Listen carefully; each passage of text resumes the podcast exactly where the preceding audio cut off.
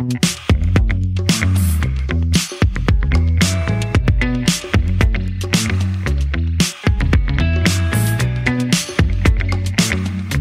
everyone. It's Liz Carey here, Sophia's girl boss, sidekick, and partner in crime.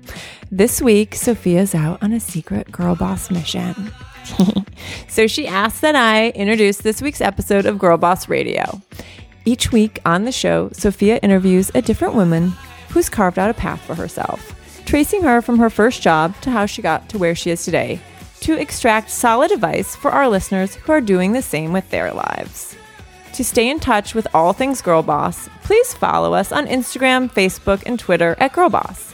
You can sign up for our newsletter, Girl Boss Diary, by going to girlboss.com, and you can follow Sophia at Sophia with a PH Amoruso on Twitter and Instagram, and me at the Liz Carey. And I'm only on Instagram, but Sophia's kind of been pushing me to get onto Twitter, so maybe I'll show up there. This week's guest, who Sophia interviewed a few days ago, is Alyssa Mastromonaco, the COO of Vice and the former deputy chief of staff to President Obama. What? Let's get to it.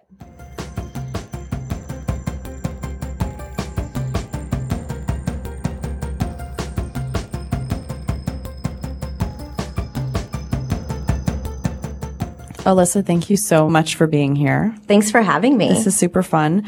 So I like to start every podcast with the same question, which is, Alyssa, what was your first job? Not career job, but like first job. Yeah. My first job was working at Kilmer's IGA, which was a grocery store in the center of the really small town I grew up in. And I was, I was a really good checker. Oh, cool. And I really packed bags like a demon. Really? Mm-hmm. Do you did both? There was no like baggers and no, checkers? No, no, It was like a one stop. One stop job. And I was really like a beautiful mind about the whole thing. I'd that see seems... the boxes and the heavy things and I'd pull them first. I like really, I've always, no matter what I do, I always try to get the most out of it. I tried bagging stuff once for like a day and then I think I didn't show up after that, but I still have my apron with my Whole Foods like badge. Like you have a pin with your name. See, name but you were fancy. Of. You were a Whole Foods.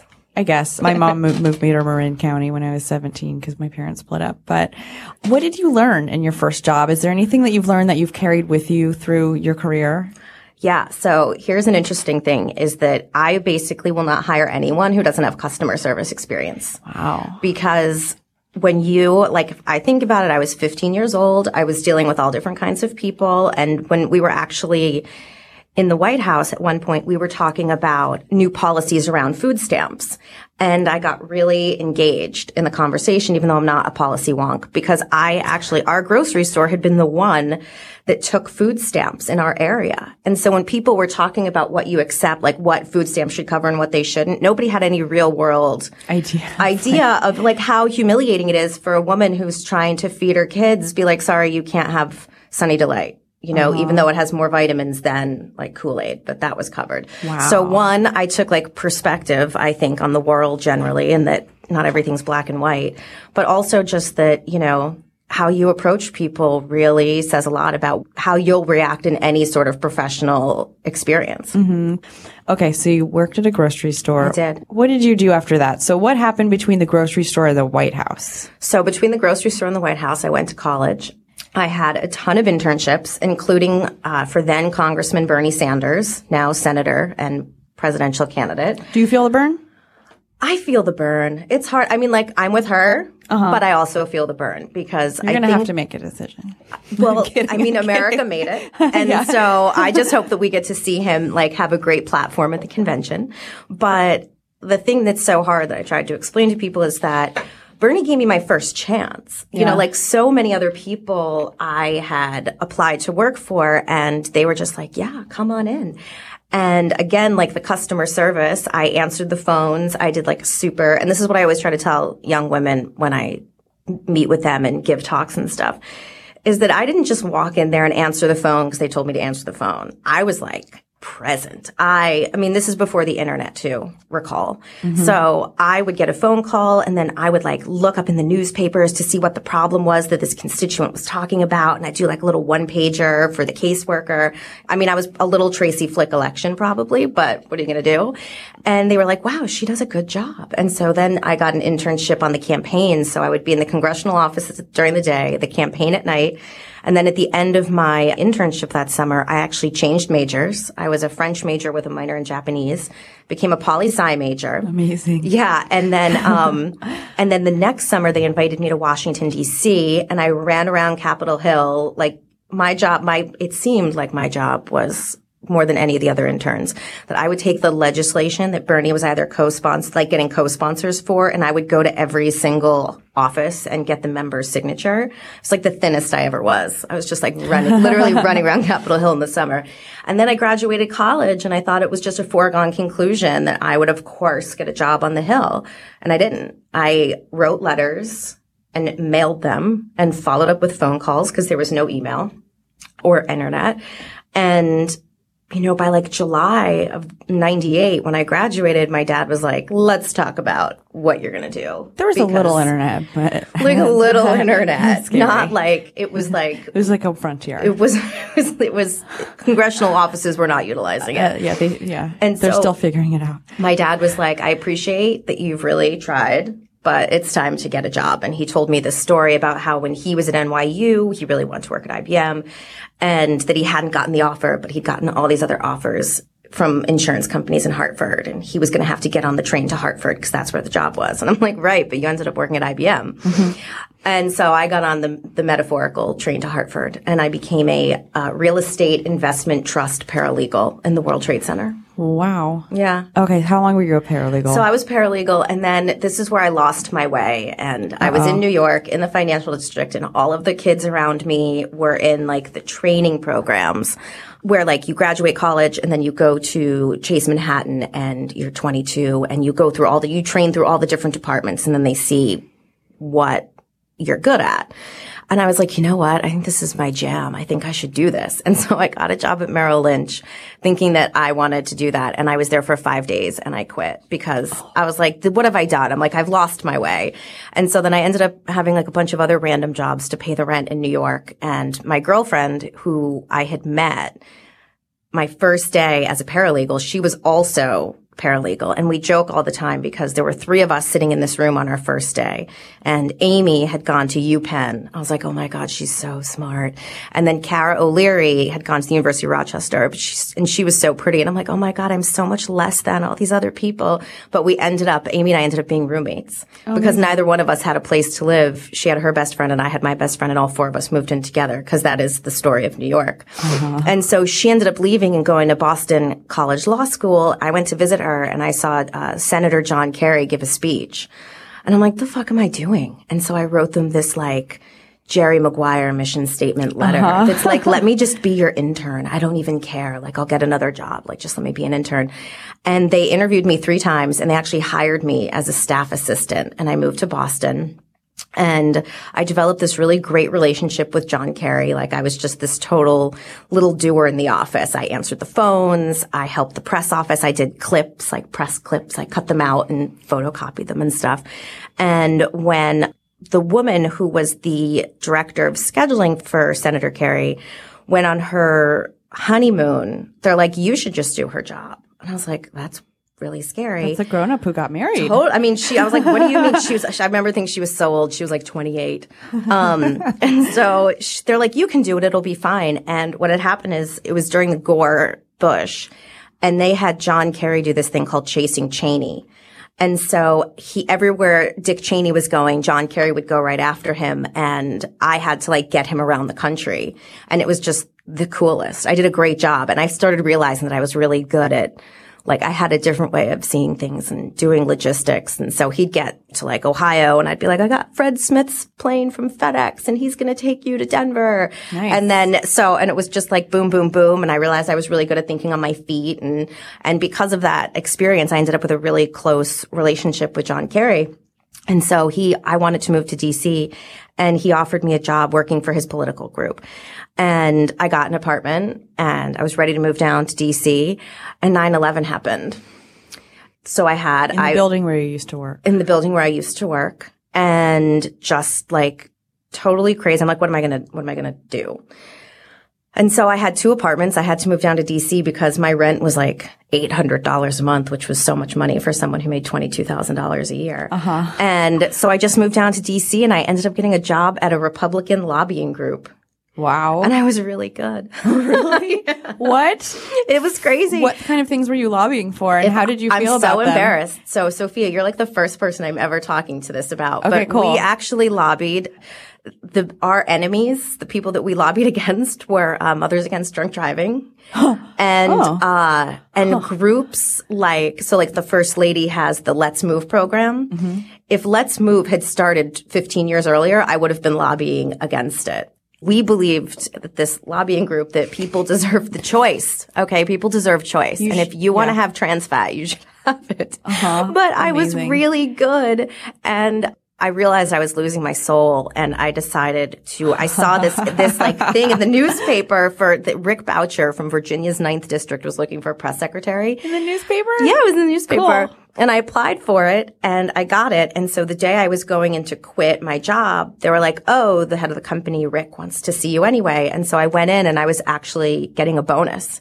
And he's like, Oh, you know, I just want to tell you, you got the highest bonus in the company because you did such a good job this year. And I'm like, well, oh, that's awkward because I'm here to quit and you can keep the bonus. Like, I don't, this feels like shady to me. Like you uh-huh. can, and he was like, no, you earned it. And so I got to keep my bonus and I went to my job and I became press secretary for Virginia's Fighting Ninth. And I did that for almost a year. And then John Kerry decided to run for president and he called me back. And that's how I ended up back with John Kerry in like December of 2002. So I hear a lot of persuasiveness Mm-hmm. and a lot of thoroughness. And that just seems like something that came really naturally to you. What do you Mm-hmm. attribute that to? So I think, and I feel like people whose parents give them a lot of running room when they're young just learn how to really have sort of, I don't want to say sophisticated. I guess thorough is a better word, like a thorough thought process. And so like my parents never really checked my grades. You know, they didn't tell me where I could or couldn't apply to school. I actually had to, you know, now in the past couple of years, I've definitely had instances where some young person's parents have called me up and want to discuss the offer that we've made to their child. Oh, And like you Oh, can just, God, you, right? You Uh-huh, can file that under nothing the Mastromonaco's ever did. Yeah. You know, I was just And offer rescinded. Hundred. I don't want you working. No, for I'm me. So sorry. I'm going to have to Offer deal with your mom the whole time. Yeah. hundred percent. I just had someone negotiate from 48,000. I offered 55. She wanted a 100. Stop. And then you were like, put an attorney on the horn to have the conversation about it. other level. yeah, like right. she didn't want to talk about it herself. and- you make under what? What? and that is, but that's my thing. you is guys, that they don't. Some of you are listening. I hope you're listening because we're judging you. and then we talk to each other no, about we're helping you. We're helping you. We are because the truth, and at some point, we're all going to die, and then you're going to have to deal with these problems. But for the time being, right because they just populate. Right, they don't go away. You know, and I'm a You're I'm a millennial. Like You are a millennial. and I'm still baffled. It's for me just like so. My parents were like, "Yeah, here, apply to college, do all the paperwork yourself." And so I feel like I take decisions really seriously, and I think I totally believe in like gut. Anytime I have like not listened to my gut, I have known that I made a mistake. Totally. I say in, in my book, where I have hesitated, I've failed. So let's get into the Obama Let's era. do it. So you were with John Kerry Yep. before his presidential campaign. Yep. That ended. Mm-hmm. And then how did you wind up working with President Obama? All right. well, during the Kerry Senator. campaign, It was Senator. Senator Obama. Yes. Yeah. So actually, when he was state Senator Obama and he was running for Senate, a friend of mine, Robert Gibbs, hi Gibbs. Hi Gibby. Um, he was working for him. And when we lost, I was helping to wrap up the Kerry campaign, which is just like the darkest, most depressing thing you, You like lay do. everyone off. You like lay everyone off. And then for me, it's like you get all the banners back and the placards back and you just like archive them and stuff. And so one day I'm sitting in this like dank office and my AOL instant messenger pops up. And- yep. Yeah. And it's Robert Gibbs and he's like, how are you? He's Southern. He's like, how are you? And I could hear it through the IM. And I said, well, you know, unemployed. And he's like, well, Obama's hiring. Do you want to come and, and interview? No. And I was like, what? I don't know. I'm like, Barack Really? Obama. I don't know. and then I literally was talking to my parents about it. I'm like, you know what though? It's like, I just never want to do another run for president again. It's like so emotionally devastating. And like, obviously, I'm not kidding. Obviously, Barack Obama's not going to run for president because he's a first term senator from Illinois. And so I went in and I interviewed and he didn't really like me at first. I could tell. He was like hmm. hesitant. He was like back in his chair. And then Pete Rouse, who's one of my great mentors, I met with him after and he said, look, this will be great. You and me and Gibbs, Jon Favreau, like the gangs, because John and I had worked together on the Kerry campaign. Mm-hmm. And he's like, it'll be great. And I said, well, all right. But then I didn't hear anything. And then right before Christmas in 2004, my phone rang and I didn't recognize the number. I listened to the message and it was Barack Obama. And he's like, hey, Alyssa, how do you say, how do you feel about, we should do this. Let's do this. Mm-hmm. And that was it. That Amazing. was, and then I started like two weeks later. I did the schedule. I did some of the political stuff. And then eventually I left the Senate office and became the political director at the Political Action Committee. Okay, what does that mean? So actually, it was probably the most fun job I ever had. So I left the Senate and Obama's PAC was called the Hope Fund. And the main mission of it when they launched it was to take a lot of kids who otherwise wouldn't necessarily be educated into the political process, teach them how to be field organizers, community organizers, and bring them in. And, um, so I got down there and it was 2006, which I'm sure most people may not remember. There was a huge Democratic tidal wave of Democratic candidates that won that fall. But Barack Obama's book, The Audacity of Hope, had just come out. Such a great to, title. Yeah, he went to Africa. He did the big trip to Africa. And when he came back, it was my job to figure out who he was going to campaign on behalf of, who we were going to give money to. And it was just like, one, you're so powerful. You're just like, we're going to write a $2,700, $2,300 check to this person. Mm-hmm. And I still remember the people who didn't thank us for our checks. Ooh. Yeah, John Barrow. Um, John, Telling you, I don't even think he's in Congress anymore. We're taking our money back. He didn't thank us. but so we did, so we went all around. He was tr- campaigning for candidates. And I was just, that was what I did. I, I made all those decisions with like Robert and Pete and where they'd go. And Reggie Love was my deputy political director. A lot of people know Reggie because he was in the White House. He was I always feel like I'm hearing someone talk about sports. I'm so out of like That's- I'm- no, but- you're educating me. There, you know what? But that's what we're all here for. I know. And so you mentioned, you know, politics can be intimidating. Yeah. Mm-hmm. And, and they can be. Um, what do you say to someone who is kind of just feeling out what politics means for them in their 20s, Mm-hmm. how they can use politics to, to make change in the world? This is a really big question, but I just think in general, like, what is the importance of politics just for our listeners? Oh my God, that's so big. That's deep. Um, so here's what I would say. I think that for everybody, if you think about what's important to you, there's like one issue, right? Whether it's like reproductive rights, whether it's getting better people on your school board, whether it's, you know, toxins in the dump down the street from your house that like, you know, when people say politics is local, that's so true. And so it doesn't mean that you being involved in politics isn't just about who you're going to support for president. It's about your neighborhood. It's about your community. It's about your school district. And so I think that, you know, one, you should just ask so many questions. You know, I think that people always think they have to have the answers. And when they don't have the answers, they're shy and they're like really reticent to get involved in something. Mm-hmm. And it's like, go to a campaign rally, go to the school board meeting, ask questions, find mm-hmm. out. Cause you might find there's something you're really passionate about that you didn't know because you actually, you didn't know. And so that I would tell people to just get out and ask questions. It's okay not to know. I mean, It's I think totally- it's really hard to get over. Just there's no way to know everything about all the issues and keep up with all of it. There is a way, and There's no, but it's you been your what? job to do that. No, but points. actually here, um, this is an amazing mentoring story.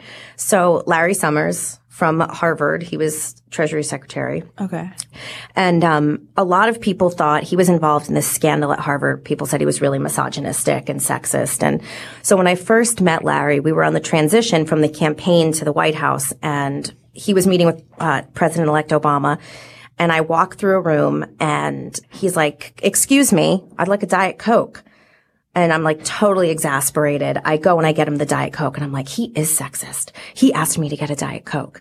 Now, hindsight, I was the only person in the room uh-huh. and it had nothing to do with being a woman. And so I kind of tried to check myself, as they say. And when we get to the White House, I'm sitting in this econ meeting and we're talking about the financial crisis. And I was like sweating through my shirt because I was worried that like at some point Obama was going to turn to the Socratic method and just like randomly ask me a question about quantitative easing and I wouldn't no. know what to say. and so I'm sitting with like Tim Geithner, who's Treasury Secretary, and Larry sitting next to me, who is the economic advisor to the president, and all these other like super brilliant people. And I have my notebook and I'm writing down all these terms that they're using that I don't understand mm-hmm. so I could go read about them later. And Larry taps me on the shoulder and he's like, come to my office afterwards. And I was like, oh my God, he knows I'm dumb. Like, oh my God, he knows I'm dumb. And so I go up to the office and he's like, what's that list that you have? And I was like, well, Larry, like, I don't understand everything you guys are talking about. And so I, I look it up and he's like, well, why wouldn't you just come to me? I will tell you anything you need to know. And he gave me a tutorial on everything I had on my list. And I felt so smart afterwards. And he said, you know, if you knew everything I knew, what good would I be? Mm-hmm. And like I always took that with me because I never ever ever get upset with anyone for asking a question. That's great. because you know, and then lo and behold, a couple years later, I was actually interviewing candidates for the chairman of the Federal Reserve. And I was like, I still had my list of terms from that first year because you never know yeah. when POTUS is going to say, oh, you think you're so smart. Why don't you tell me what quantitative easing is? And I would have like turned to my crib Will you sheet. tell us what quantitative easing I is? mean, not articulately. I, I would need my sheet. even, is it, ma- is it math? It's like an economic term. Okay. There you I go. was like, yeah, it would be really random if it was math, but for some reason it sounds like math. I it guess does, it's right? the word quantitative. and then easing sounds like some kind of a It's like a way to help the economy. Term. Yeah. we're, we're, educating left or right. something. I know. Yeah. So luckily for everyone listening, I'm comfortable sounding dumb on this podcast. But you're so, not, you're just admitting you don't know something. That's not yeah, being dumb. The only way to know things is by asking. Right. Or finding out for yourself. And I think so many people will sit in meetings and in meetings with me and I'll talk about something and I never like to drop acronyms oh, or no, no, no, overcomplicated totally. things. So I'm always listening for the least informed person in the room. Mm-hmm. But, you know, when, when other people do it, I'll be listening for them and I'll raise my hand and say like, Hey, can you explain like yep. what that word means for the intern who doesn't know what we're talking about right. at the company all hand meeting, all hands meeting. But yeah, there's just so many people that won't raise their hand in a meeting. They'll nod and yep. they'll even laugh when other people laugh. Right. And, and they, don't, they don't get it. And that feels actually kind of mean. Like, yeah. it, it feels mean to like fake laugh at something that I've said or someone else has said or nod your head when you don't actually understand. Mm-hmm. I've been mm-hmm. guilty of it. I've done it too. You know, when you're just like, it's loud in here. Yeah, totally. Yeah, I'm with you. but, um, yeah, at the end of the day, it's just, you know, it should be celebrated when we admit to not knowing because it's just, you know, that's what we're here to do is learn. Get smarter. Yeah. So you've had a ton of internships and yep. internships are something that a lot of our listeners have had, mm-hmm. um, or, or are having or will have and think a lot about. And it's a nebulous thing, you know, because I think some employers will, will not pay for internships. Yeah. What would your advice be to get it? And then once you have it, like, how do you hit it out of the park? So I have interviewed so many people and dealt with so many interns. This is my favorite intern story of all time. When we were in the White House, you know, President would go to Wisconsin. I went to Madison and we would always work with the Wisconsin Dems at the university. And this one woman who was like, she was like the vice president of the Dems. And I that said, Democrat? Democrats. Sorry. Yeah. The university Democrats. and so I said, well, how come Debbie isn't on the list of photos for the president? And the kids who are running the event, they're like, we don't know. And so I emailed Debbie and I'm like, I want you, I don't understand. Like, this is the third time we're coming. I want you to get a picture with the president. And she said, but I can't because when the president's on campus, that's the best day for us to register people to vote. And so I can't take time out of registering people to vote, even though I'd love a picture with the president. And I actually, without applying, gave her an internship because I'm like, that's the kind of person mm-hmm. that I want. Not only was I right. She got to the White House and worked so hard. She was just a total go-getter. The thing that I always tell people, your attitude matters. Like be pleasant, say mm-hmm. please and thank you. Totally. You know, it sounds small. Sure is like not in your vocabulary. Exactly. Or sure is like a shrug. Right. Yeah. Fine. Uh-huh. And so she was Even such your star. welcome is like, yes, I did something for you. Right. Just be like, of course. You got it. I couldn't I'm imagine a world it. where I wouldn't have done this. right? this. I don't want sour pusses. I want uh-huh. people who are stoked to be there. Yeah. And so she was such a great intern that the vice president's office hired her. And now she is in law school. And I was just like so proud of her. But like there are those stories, right, of people that really wanted the opportunity. There's another kid that I interviewed and he came in and explained to me why it would be good for me to hire him. Okay. And on top of it was like, I, my office was in the West Wing right near the president. And he said, you know, and what I could do is I could be like the liaison to all of the campaign contributors, you know, for when they want tours and stuff. And I was like, okay, we're going to stop this right here. What you actually said is illegal. It shows me you have done no work whatsoever in understanding what my remit is here in the West Wing. And so like, thank you, talk soon. But I couldn't, you know, and he ended up not getting anything, thank God. Totally. But for all the kids that want to be successful, it's like just go in with a great attitude. There's no job too small for you, right? Like Do your I- research. Do your research. I get a bunch of kids who are like, "What does that mean, dude?" Google it before you ask me. Oh my God. like I know. Google it. Uh-huh. If people come in and haven't read my book, Right? it's just like you're coming in for a job interview. It's like a three hour read. And there's so many people who are like, um, I bought it on audiobook, but, or something. Hundred percent. Well, so much. Not and it's not, it feels narcissistic to be like, No. have you read my book? Not really, because here's my thing.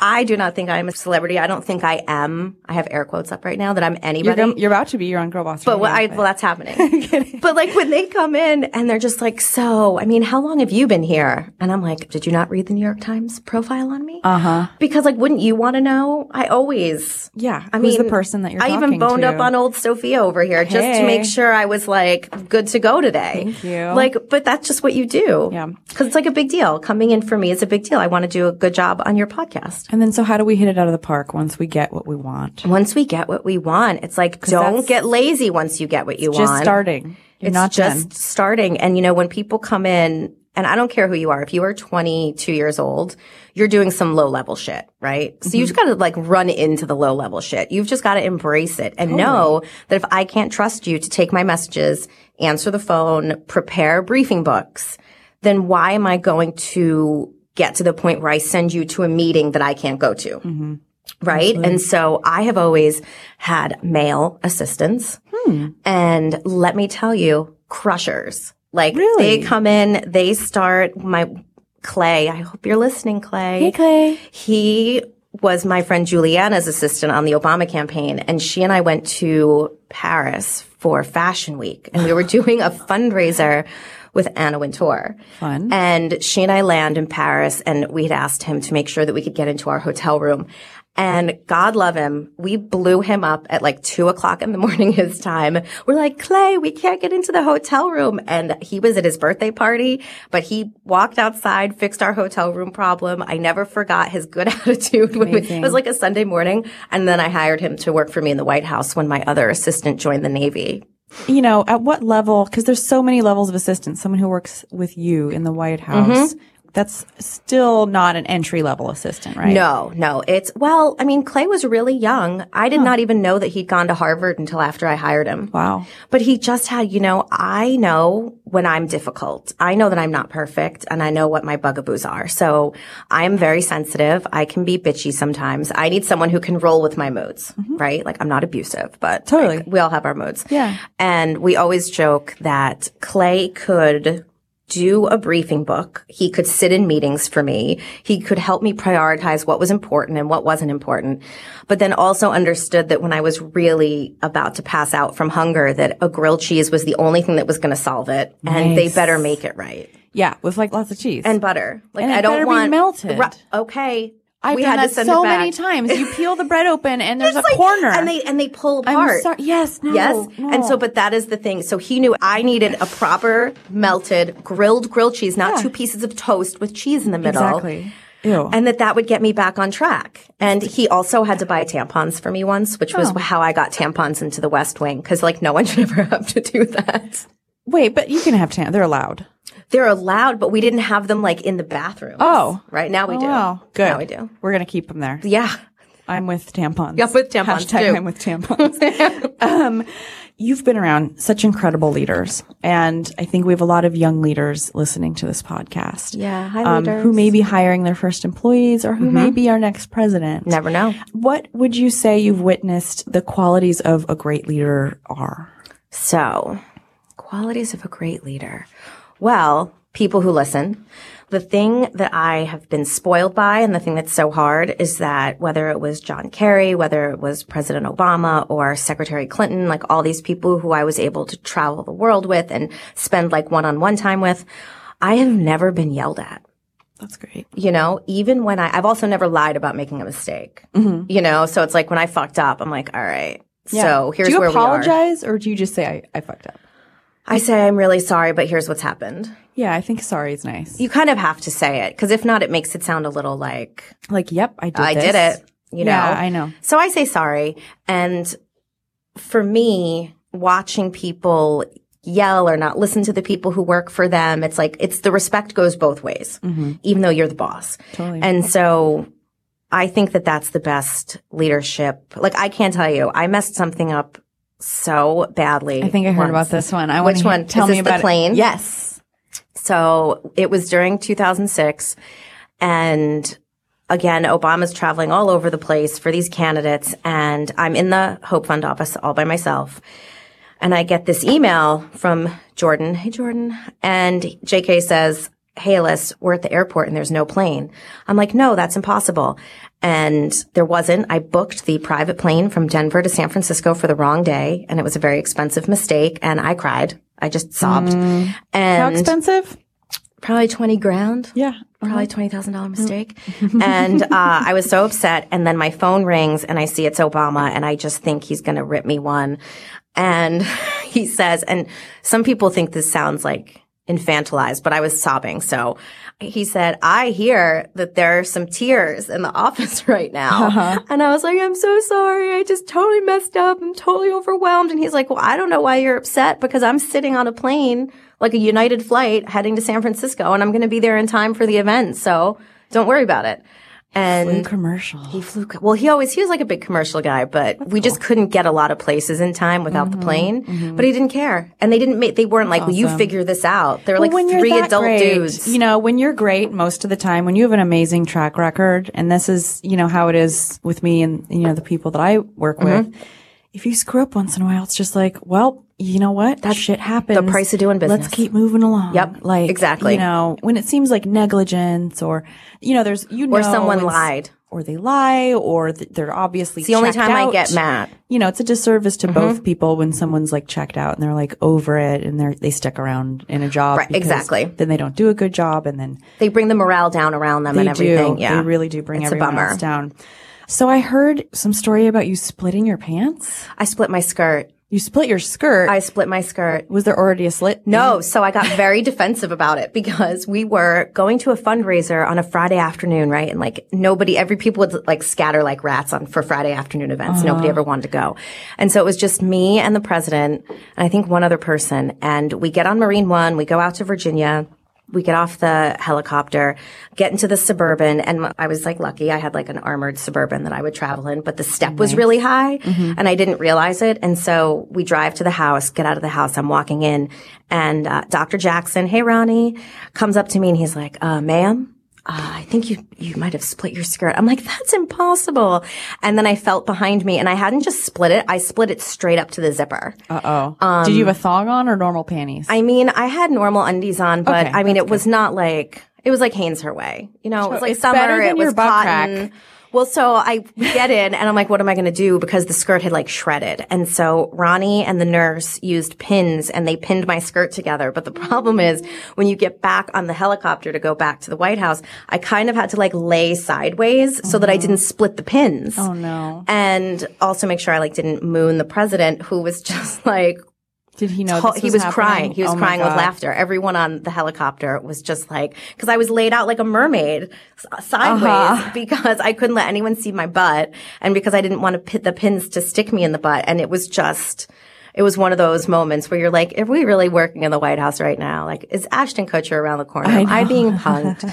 and I wasn't, but that's President Obama. He was just like some people could have So been he's truly cool as he horrified. He really is. Yeah. This is this is my hallmark story about Barack Obama. Okay. He knew that I was obsessed with the royals and that my Oma, my grandmother, she was from Germany and all we would do is talk about royals together. And so when we went to Buckingham Palace for the Queen's 60th her jubilee. It's like her 60th year on the throne.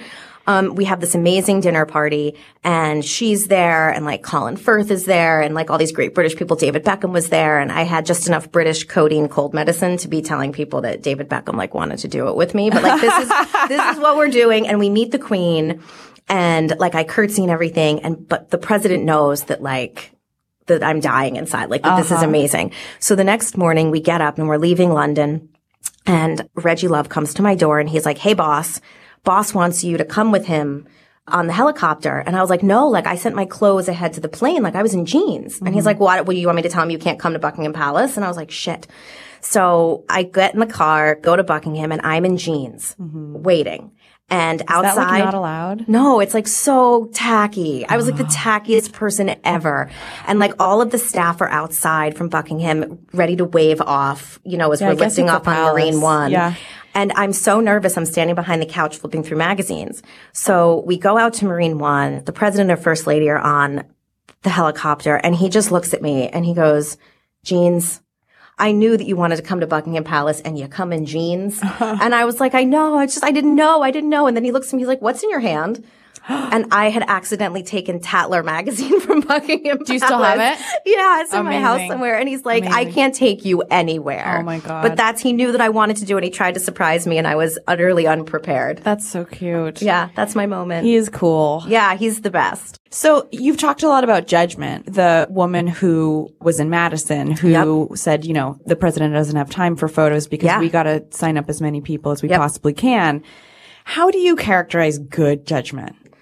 So my judgment, I'm thoughtful, but my judgment may be better for President Obama than it is for you. Mm-hmm. Right. And so sometimes your judgment is really, and what I would say is that I had good judgment for President Obama. Like I understood what was important to him and I translated that into the decisions that we were all making around the West Wing. And, you know, now I'm at Vice and that judgment is very different and like I'm rolling with it. This is a whole new era for you. And so I want to talk about your role at Vice. You've been Yeah. with Vice for how long? Like year and a half. how has that been? And what, you're the chief operating officer. Yeah. What does that mean? I'm sort of all over the place. At least the White House, I knew I was like, there was, you know, five different departments I oversaw uh-huh. broadly. With Vice, it's just like understanding the company. And again, it was the whole reason I wanted to work there is because it was a super challenge because I didn't really know anything about media. Mm-hmm. And so I figured that I still had a little bandwidth left to learn about a totally new Oh my God, you're 40. no, but I mean like my brain, my mental space. Totally. You know? Yeah. And so I, I got there, I learned all about the company and just sort of went department by department and helped people to structure a little bit better, figure out the people that they were missing, you mm-hmm. know, cause like sometimes you come in from the outside and they are, I felt real kinship to Vice because they were a company that was founded by a group of people who still all work together. Mm-hmm. And sometimes, you know, for us on, in Obama land, when new people came in, we were like, you know, you always raise one eyebrow. As my friend Pfeiffer says, I'm always against them before I'm for them. That's fair. I mean, and then I'm like, oh, you're cool. And so I went into Vice and I was very much like, they're going to be suspicious of me. They're going to be like, oh, now we're big time and this, this woman's lady? here. And so I really tried to just learn what everybody did and really understand how the company functioned. And now I think I have good perspective when we hit bumps to help, you know, get us out of some ruts. Cool.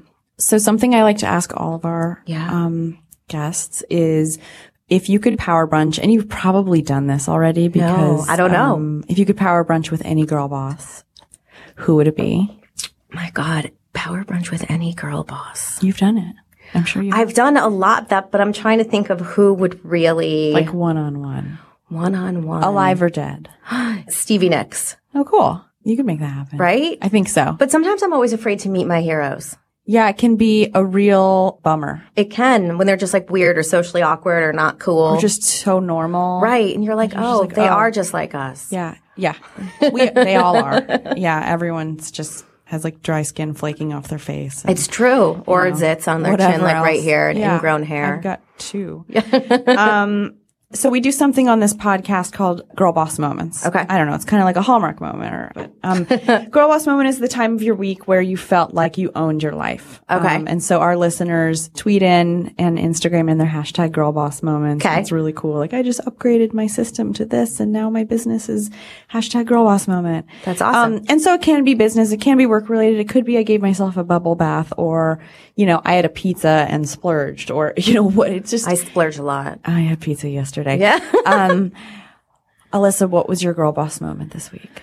My girl boss moment this week, honestly, was doing my first podcast. Cool. Yeah, I always get sort of undue anxiety when I do Oh, something yeah. new. Me too. And so this morning I woke up really early and I was like, oh no, I hope I'm good. No, and now we did is- it and we had so much fun. I think this might have been our best podcast yet. Stop. No, seriously. Alyssa, thank you so much. Thank you for This having has been me. such a blast. Let's do it again. We will. All We right. will. Round two.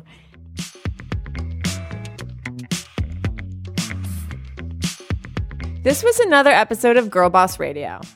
I'm Liz Carey, and I promise Sophia will be back next week, along with me to talk about your girl boss moments and probably most of my failures of the upcoming week.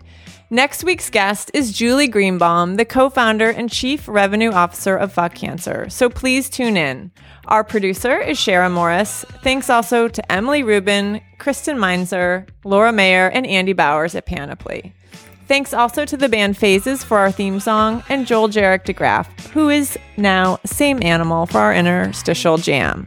Talk to y'all next week. Bye.